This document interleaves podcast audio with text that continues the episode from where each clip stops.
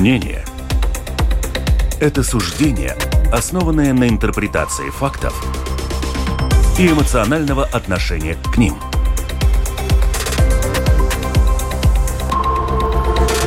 Открытый разговор с Ольгой Князевой на Латвийском радио 4.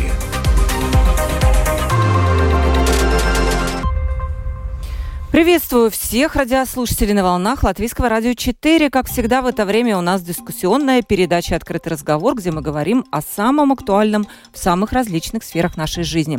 Сегодня наш разговор о политике, о формировании нового правительства, о министерских постах, о новом министерстве окружающей среды и энергетики и реформировании системы госуправления.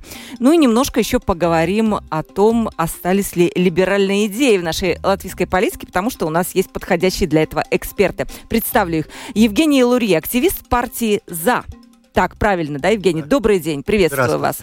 Кристиан Розенвалдс, политический обозреватель. Кристиан у нас часто бывает, поэтому, я думаю, его наши радиослушатели уже опознают по голосу. Добрый день. Добрый день.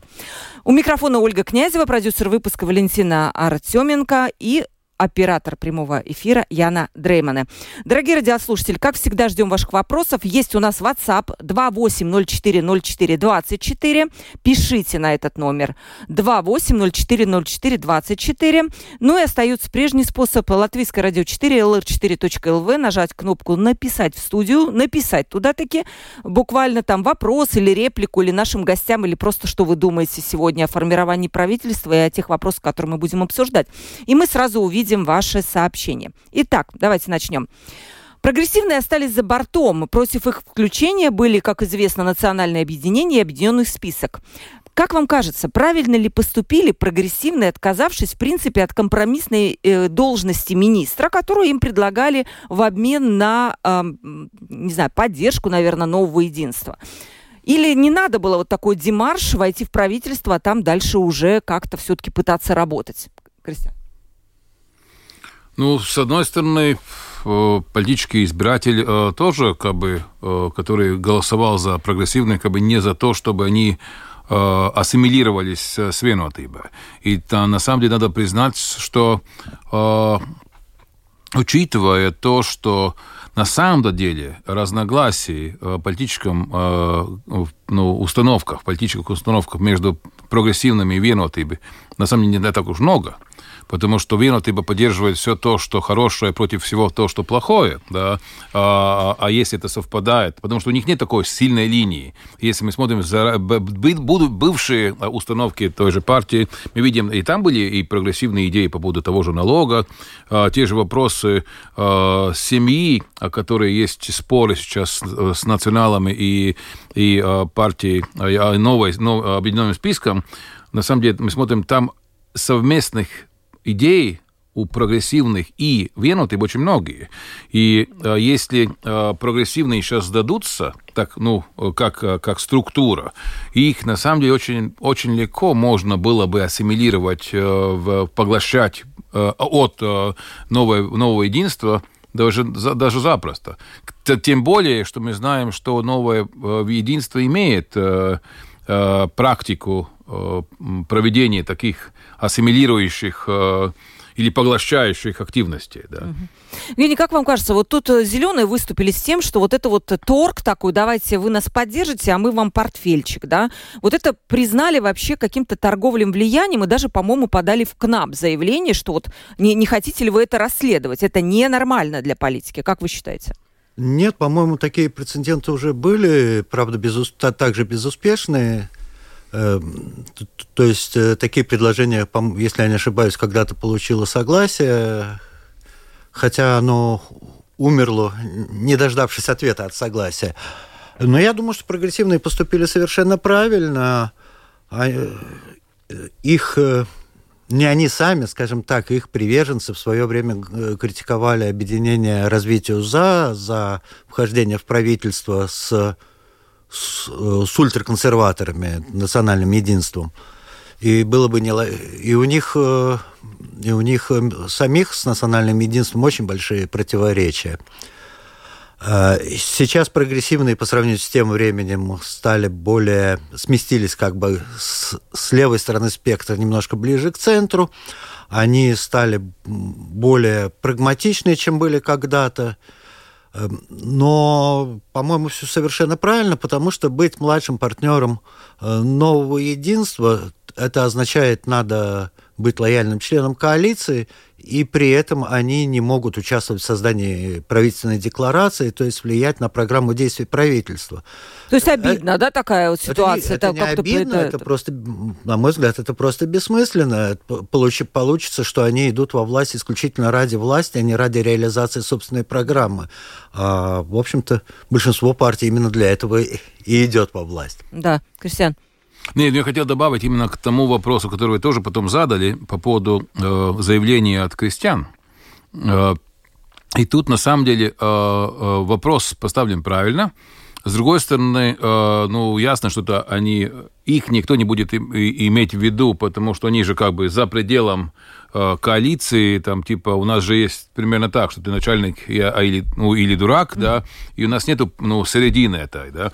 Но вопрос был правильно поставлен, почему? Потому что тот же Хлавицкий с Юрис, если мы помним, что было в Юрмалгейте, да, и не только, это же было как раз, и там бы еще было пару кнабовских заведенных дел, где как раз осуждали за то, что вы торгуетесь должностями и, соответственно, от этого всем влиянием, которое есть.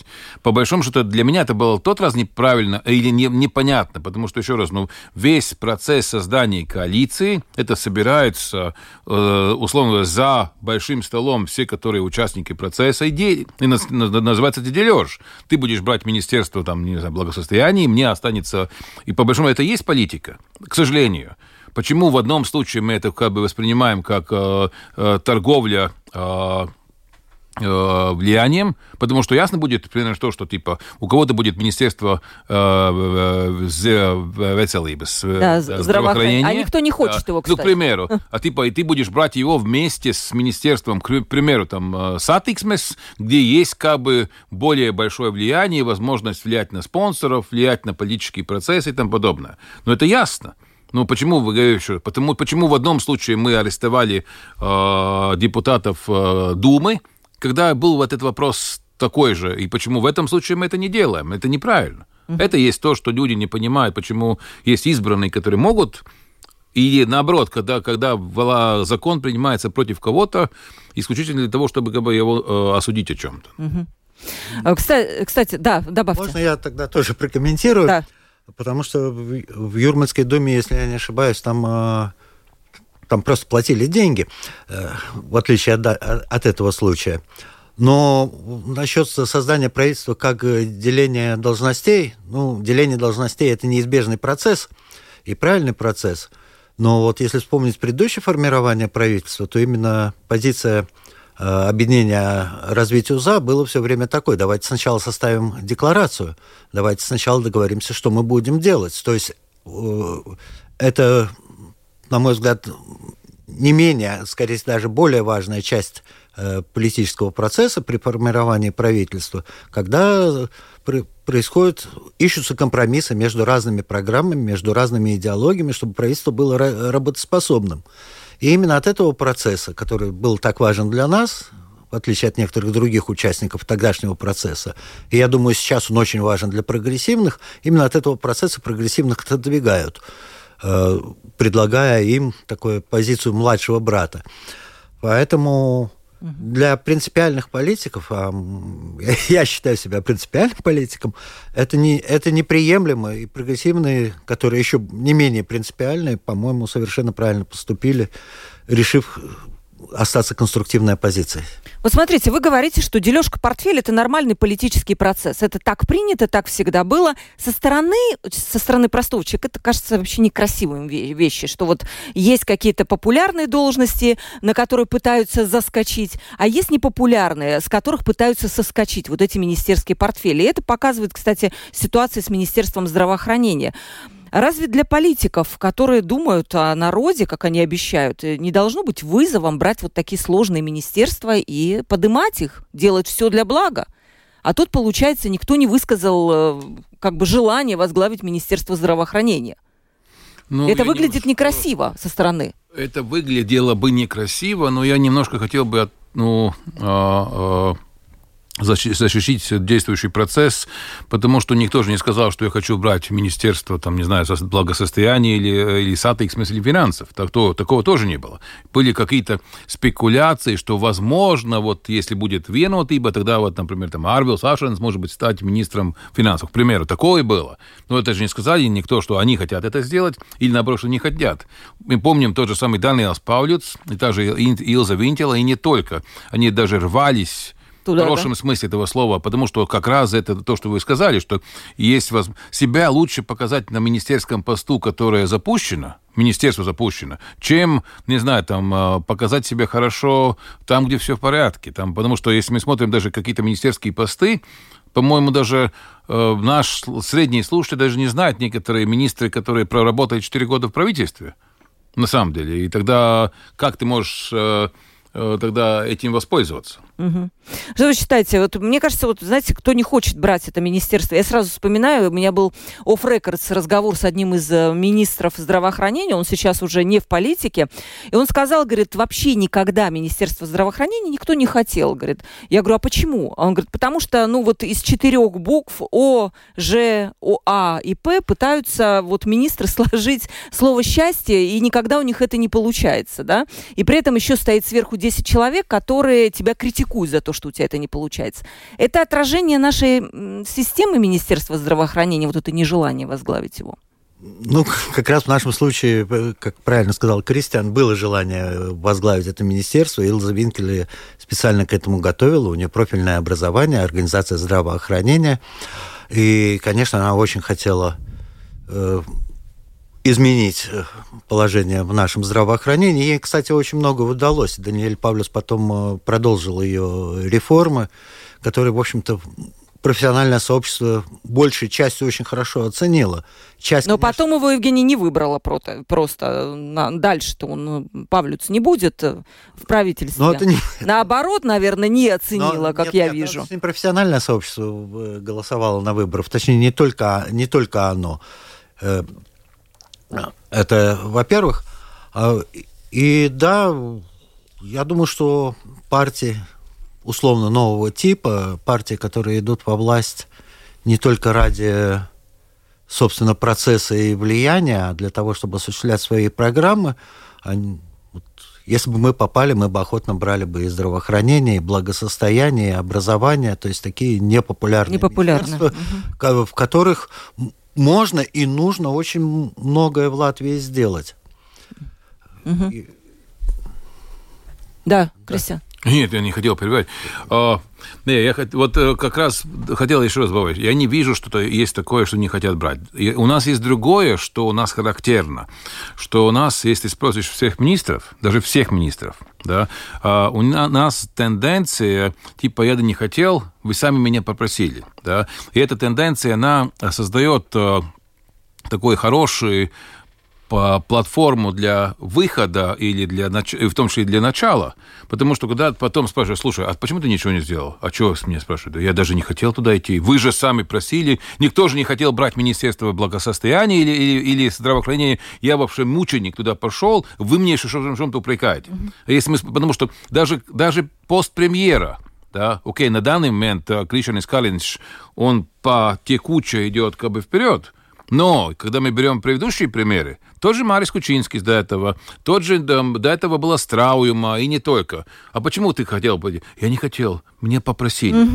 Это есть и то же самое, вот поверьте мне, когда будет новое назначение новых министерских постов, типа я отошел от своей научной работы или от своего бизнеса, или я вообще не хотел, ребята меня попросили, ну ладно, я мученик пойду. Запомните, это так и будет в этом году. Я мученик.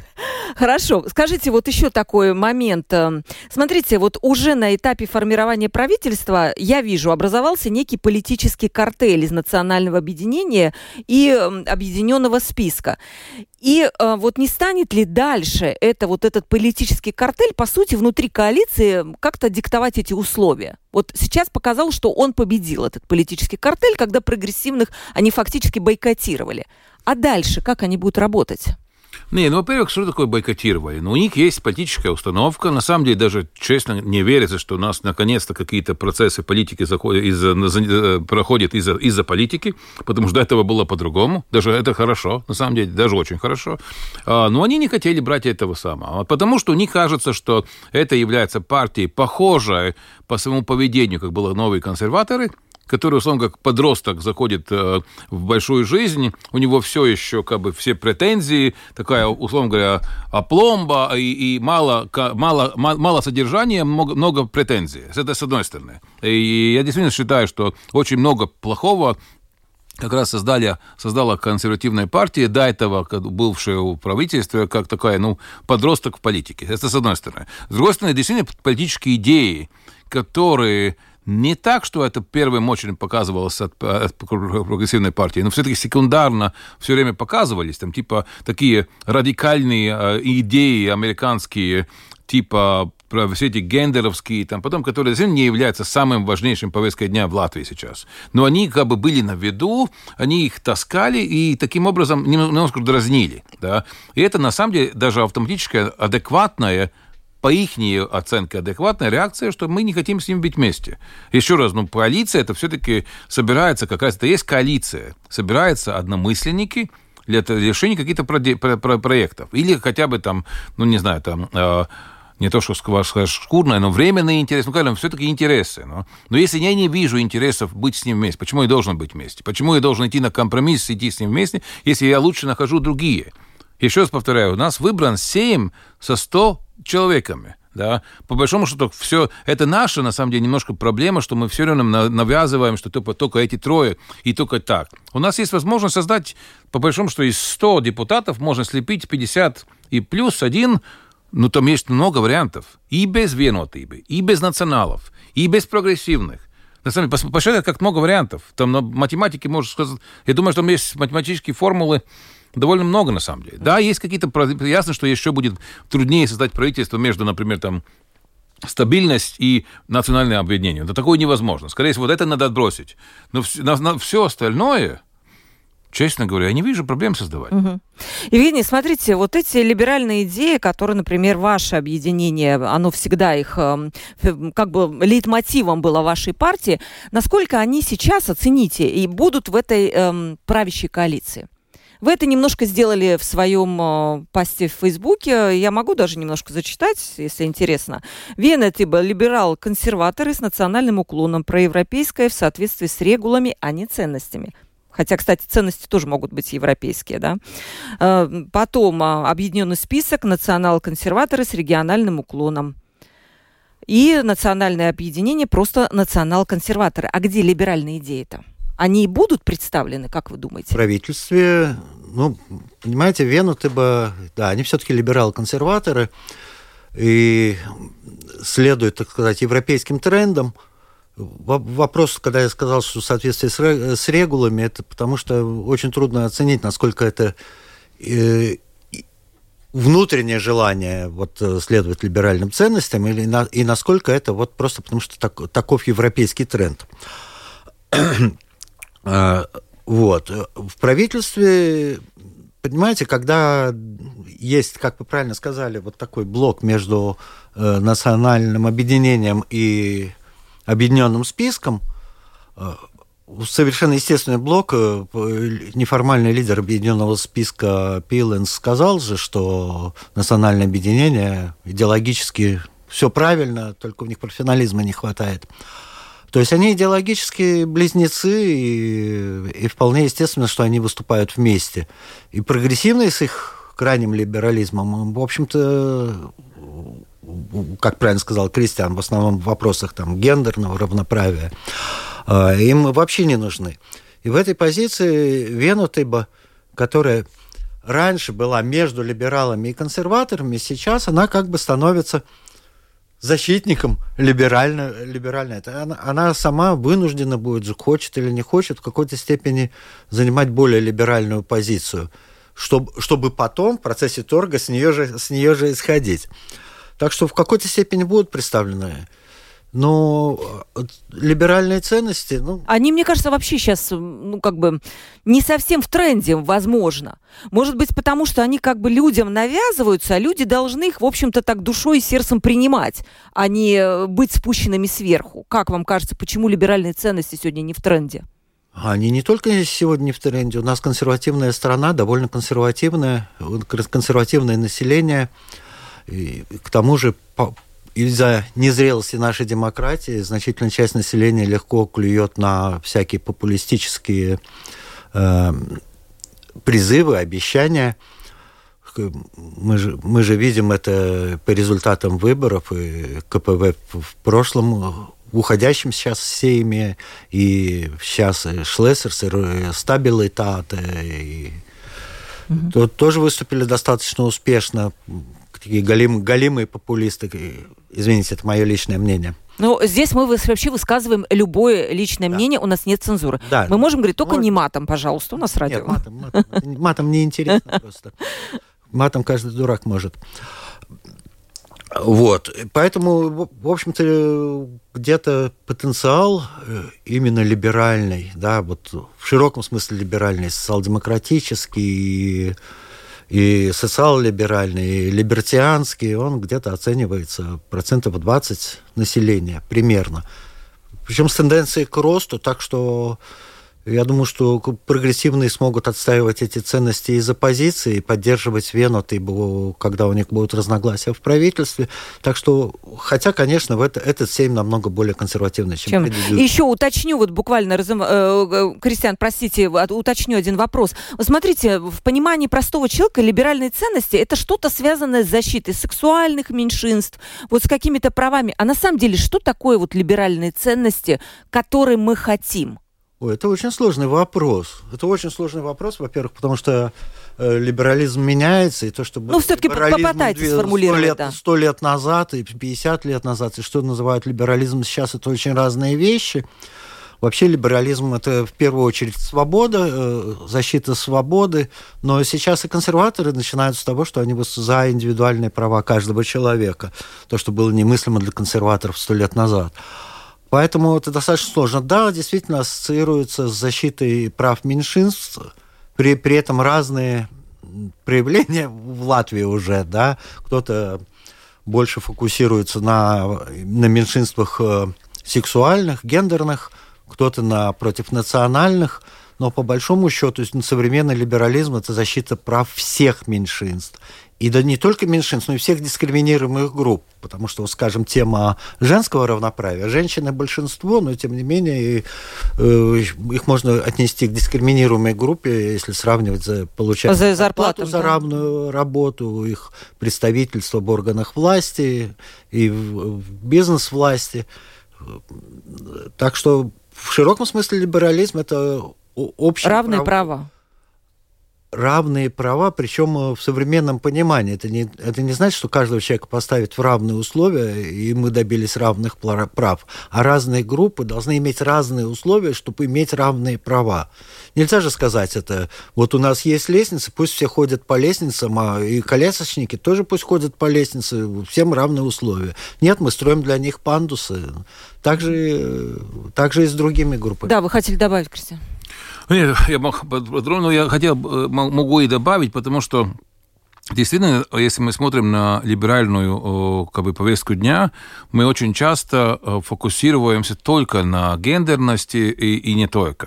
Но на самом деле это очень правильно в том понимании, что когда мы говорим про равные права, тогда на самом деле первые, которые их не получают, это как раз те миноритеты. Из этого, на самом деле, как раз с них это все начинается, хотя на них это не фокусируется, потому что, еще раз, ты не можешь создавать либеральную или свободное общество, если ты кого-то оставляешь за пределами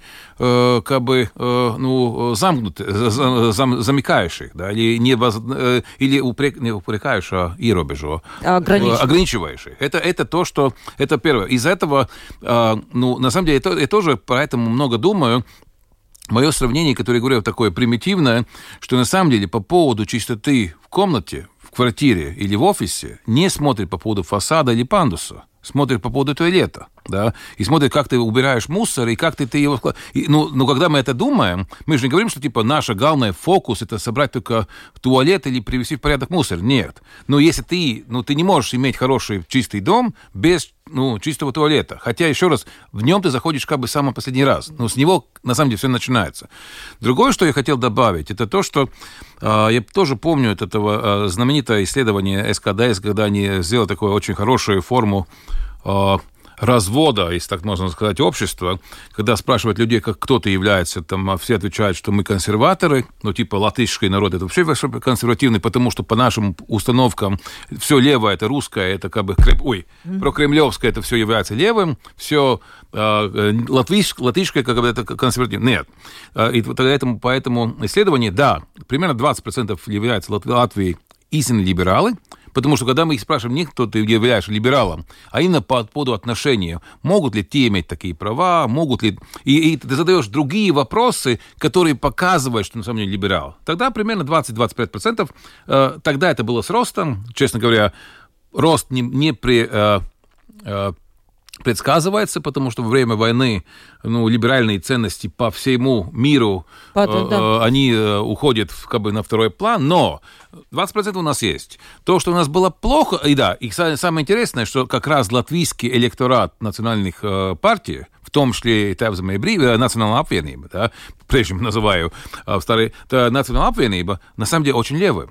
И то, что я до этого уже говорил, что на самом деле, когда мы говорим, что наше правительство будет консервативное и национальное, на самом деле она иногда по своим установкам, по тому, как мы давали деньги на COVID, как мы разбрасывали их с вертолета, на самом деле мы намного левее, чем консерваторы даже, или самые левые даже в мечтах имели. Ну, это такая европейская, мне кажется, тенденция сейчас вот этой левизны, да, везде. Но еще хотел добавить одну вещь, да, по поводу 20%.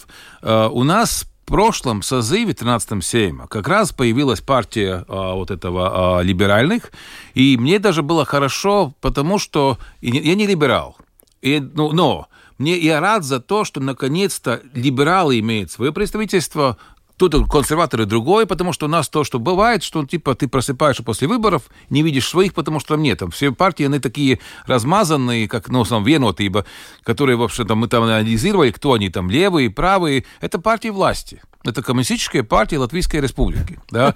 И это нормально, потому что она меняется. Была Таутас партия, имела то... Она действует с позиции центра, и если вся страна повернется немножко влево, она повернется влево со своей стороной, если вся страна повернется направо, и тому подобное. То, что была ошибка как раз атеистская пара, это то, что вот как раз то, что сейчас мы анализировали прогрессивных, это совпадает, что они взяли те посты, где как раз хотели или показать себя, или просто взять посты, но оказывается, что типа либеральная партия, которая должна действовать либерально, взяла на себя Министерство здравоохранения, которое был гестапо номер 2 во время ковида, и там либерального, как бы Данил Павлюц или Илзе Винькеле не старался, там было очень мало. Они взяли пост внутренних дел, который также, никак не связан вообще с любыми активностями. Хотя, когда женщина брала этот пост, казалось, что там будет какие-то изменения, да, там типа оказалось, что какие изменения ты должна строить,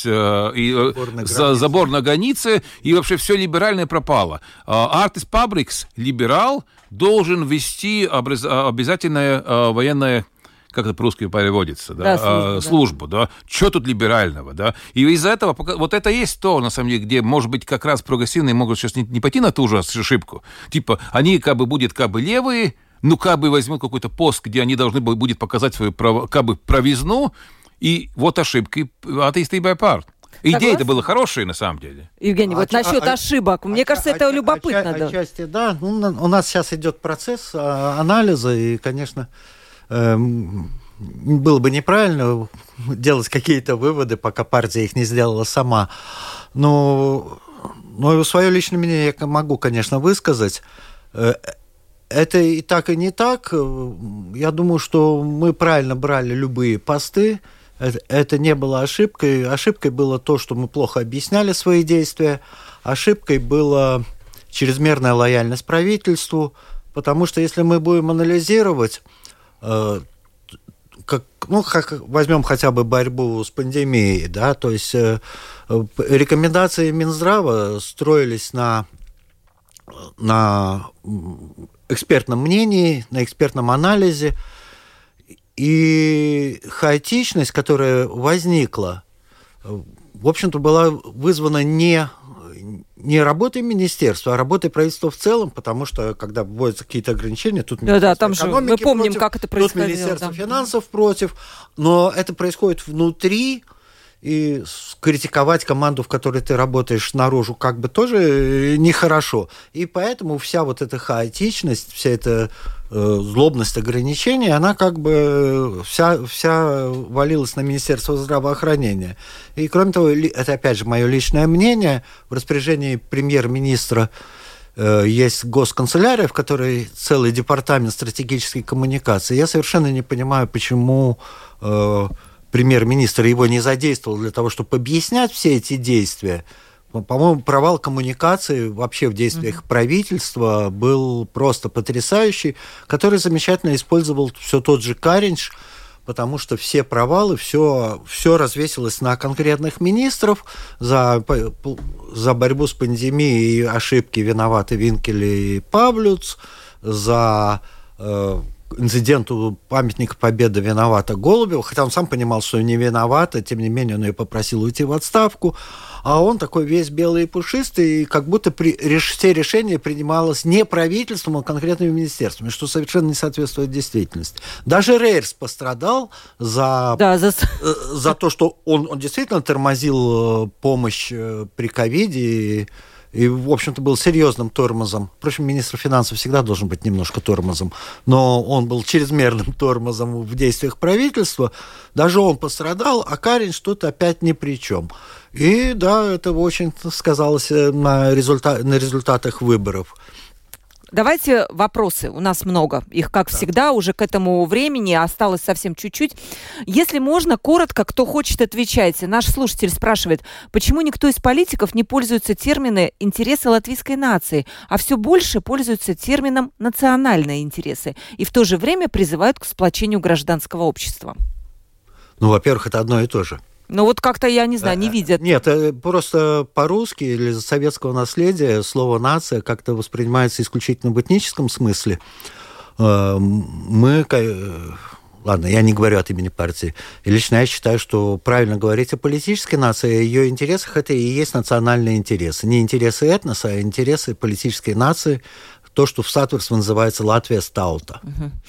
Катрина спрашивает, либерализм от немецкого слова «либо» – «любовь» и латинского слова «либерт» и «свобода». Чем либерализм отличается от либертарианства? Может либерализм удобен, чтобы просто пропихнуть низменные идеи для процесса деградации собственности? Может, это просто площадка для пропаганды нацизма, садизма, сатанизма, демонизма? Ну, вот так. То есть либеральные ценности, ну, я так понимаю, как я вижу этот вопрос, что все разрешено, и вот под видом вот этого «все разрешено» проскакивают какие-то ценности, которые неприемлемы для большинства людей. Я не знаю, вот так я это вижу. Вот такой вопрос. Ну, я тоже не знаю, как ответить. Это я просто... Либертарианство – это экономический либерализм, популярный в свое время. Вот наш партнер по объединению Латвии с Атыстыбой, они ближе к либертарианству. Это вопросы такой абсолютной экономической свободы, когда государство вмешивается в рынок минимально. Оно всегда вмешивается, это все понимают, потому что даже учреждение ставок налогов – это вмешательство в рынок. Но, по крайней мере, не вмешивается прямыми экономическими действиями. Вот. Это отличие либерализма, который не имеет никакого отношения в корне к слову «любовь», а исключительно к слову «свобода». Нет, свобода каждого человека заканчивается там, где начинается свобода другого человека. Такая банальная фраза еще, по-моему, во время американской революции.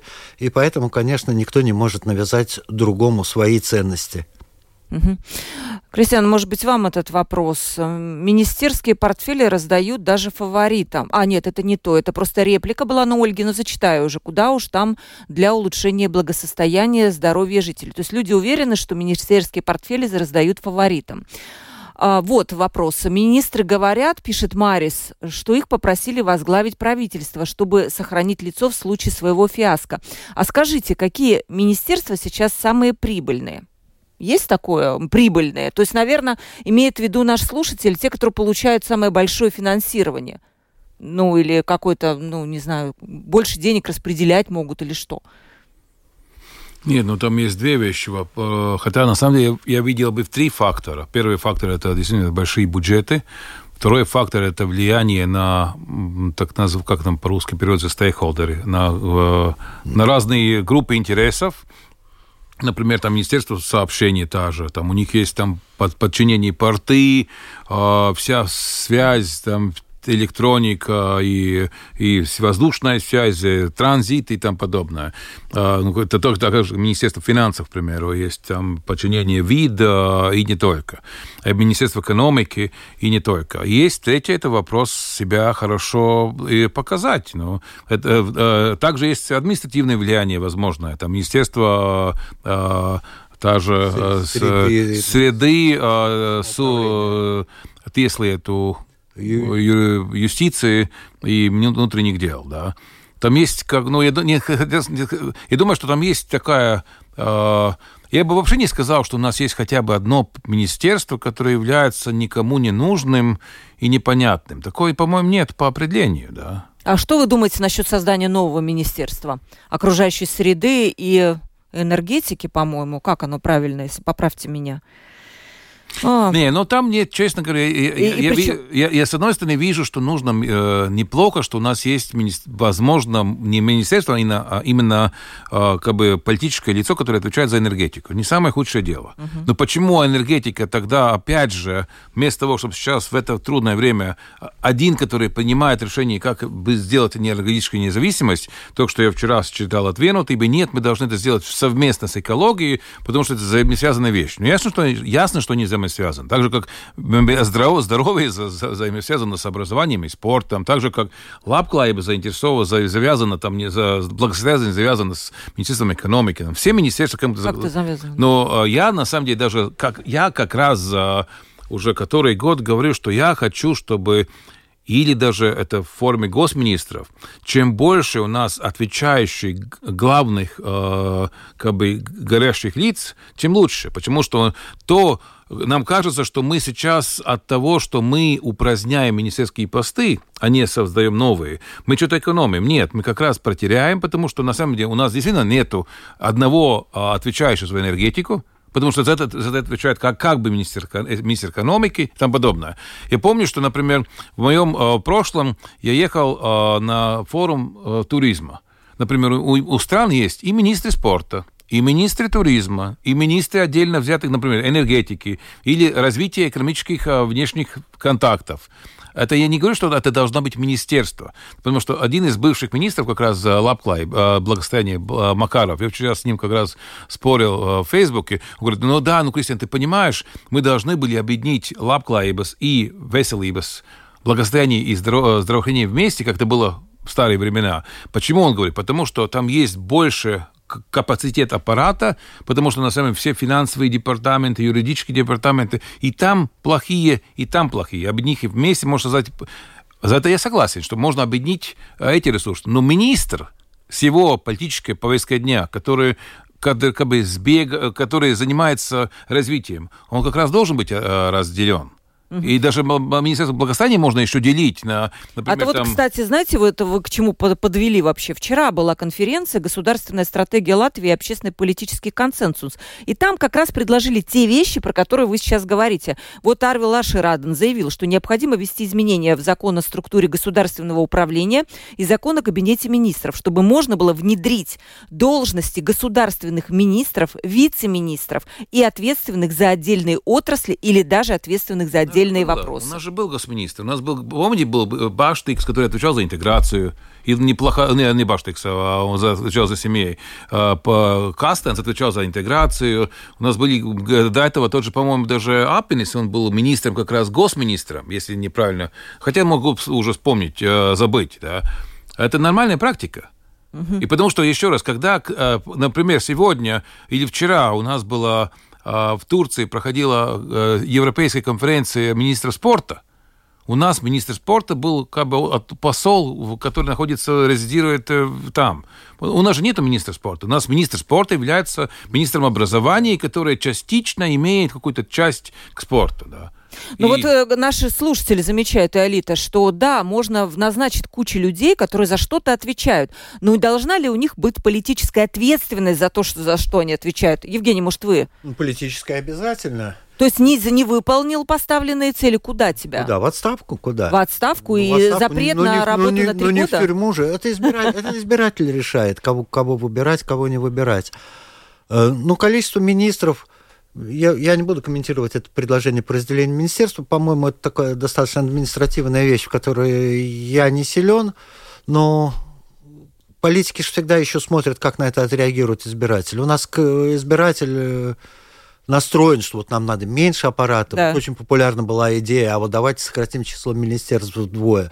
Ну, сократить-то число можно, только управление от этого станет хуже, а не лучше. И менять надо, может быть, функции, модернизировать функции действий государства. И уже как вывод из этих функций делать какие-то персональные или штатные изменения, а не наоборот. А люди у нас увлекаются вот этим поверхностным, это давать меньше. А большое количество министров, вот в маленьком Израиле, по-моему, там 30 или даже иногда больше министров, но это больше связано с их очень сложными коалициями, которые состоят из многих-многих маленьких партий, и каждый надо дать посты, и они создают посты ради постов. Это, по-моему, тоже путь в никуда. В конце концов, министр, он не профессионал и не должен быть профессионалом. Он политический руководитель министерства, человек, который обеспечивает, так сказать, связь между отраслью, в которой работают профессионалы, и запросами общества. То есть то, что общество высказывает на выборах свою политику, свои требования к политике, министр как бы... транслируют в профессиональную среду и транслируют ответ профессиональной среды в общество. Вот это функция министра, да, а не просто вот руководить отраслью как самый умный профессионал. Так. Я хочу сделать такое маленькое резюме вот этих последних двух тем. И по поводу министерства, и по поводу либерализма. Был недавно в Тарту, а Тарту, как известно, находится Министерство образования, то, что, о чем тоже начали говорить, о нас, что нам, может быть, их перевести куда-то, наше министерство и тому подобное. И вот это есть формат, что в Тарту в министерстве есть один чиновник, отвечающий за детские сады. Он создает методические установки и тому подобное. Один клерк. Отличие от нас, у нас есть департамент, который отвечает за процесс, и в каждом детском саду еще есть методист, который придумал, потому что мы же, во-первых, считаем, что методисты неправильно делают, а еще методисты там типа что-то придумывают заново. Зачем? Там есть, вот это есть то либеральное, да, которое есть в Эстонии, где, с одной стороны, скорее всего, министерский пост даже, может быть, я не знаю, сколько сейчас есть, даже больше, потому что вопрос не в министерских постах, то, что правильно сказал, это вопрос как раз того, что походит вниз. Министерство образования, там, по-моему, выше 1000 чиновников. Это потому, что именно мы должны, вместо того, чтобы поставить программу, условно говоря, дать госзаказ и придумать программу истории с 6 класса, к примеру, или детского сада, и пустите его в процесс. Нет, мы имеем надзирающие структуры, создающие структуры, координирующие структуры, как будто мы не доверяем, что учитель, который образован учителем, например, в Алмерской школе, может адекватно провести урок истории 15 века. Пример, да. Вот вам еще Олег уточняет у вас как раз на то, что вы говорите. Не получится ли, что ли колхоз на одного работника 3 начальника? На одного работника 3 начальника. Все за что-то руководят, все за что-то отвечают, а кто работать будет? Ну, вот такой вопрос. Еще раз, если было бы по-другому ситуации, что мы каждого человека отдельно спросили бы, ребята, что какие у вас есть затребованности, он сам бы адекватно все это назвал. Должен быть кто-то отвечать за кошелек, за Министерство финансов, за развитие экономики, за село, за развитие, там, не знаю, благосостояния. У нас ни одно из министерских постов не является ненужным. Но еще раз повторяю, но если мы сами признали, что у нас есть проблемы с интеграцией, что у нас есть проблемы с энергетикой, что у нас есть какие-то другие проблемы, тогда почему мы проблему признаем, А решение не принимается. А как может приниматься решение? Типа, отдать это еще... То есть, когда мы... Что предлагает? Это же не то, что упрекаю его, а что он предлагает? Типа, мы знаем, что у нас есть проблема энергетики, мы знаем, что у нас есть Министерство экономики, которое так уже перегружено. Нет, а давай ты еще возьмешь это на себя. И тогда нам кажется, что мы проблему таким образом решили. Серьезно? Очень последний короткий вопрос. Просто сегодня появилось, что Сейм принял в окончательном чтении поправки к закону о выборах в Европарламент, которые лишат Татьяну Жданок возможность вновь избираться в Европарламент. Очень коротко, правильно? Из-за того, очень что... большая, да,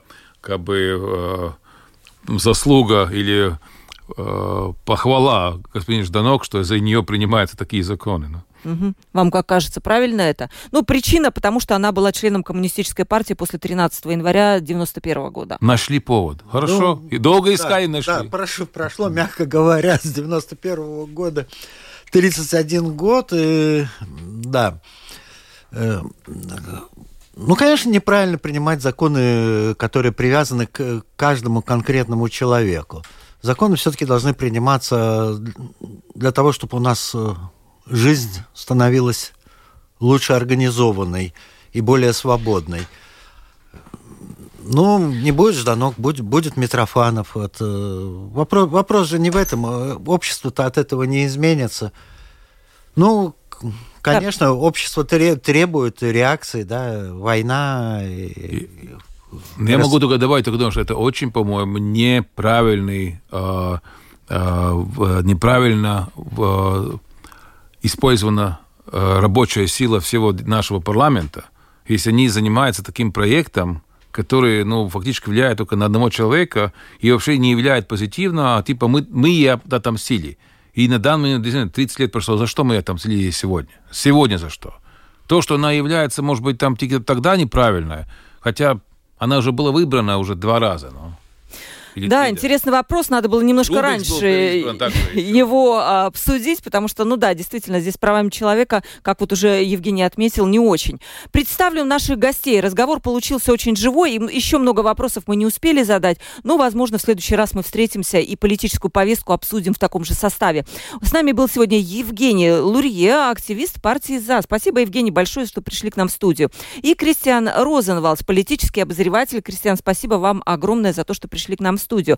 Провела передачу Ольга Князева, продюсер выпуска Валентина Артеменко, оператор прямого эфира Яна Дреймане. Но завтра, в пятницу, в 12 часов, я немножко прорекламирую. Пожалуйста, подключайтесь к нашей передаче, и мы обсудим такой вопрос: а где мы были 8 лет? Этот вопрос каждый день почти присылают нам в студию, и как раз об этом мы будем говорить. А сегодня всем пока.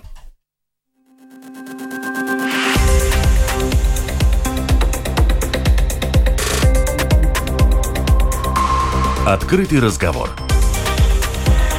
Площадка для обмена мнениями по самым важным темам с Ольгой Князевой на Латвийском радио 4.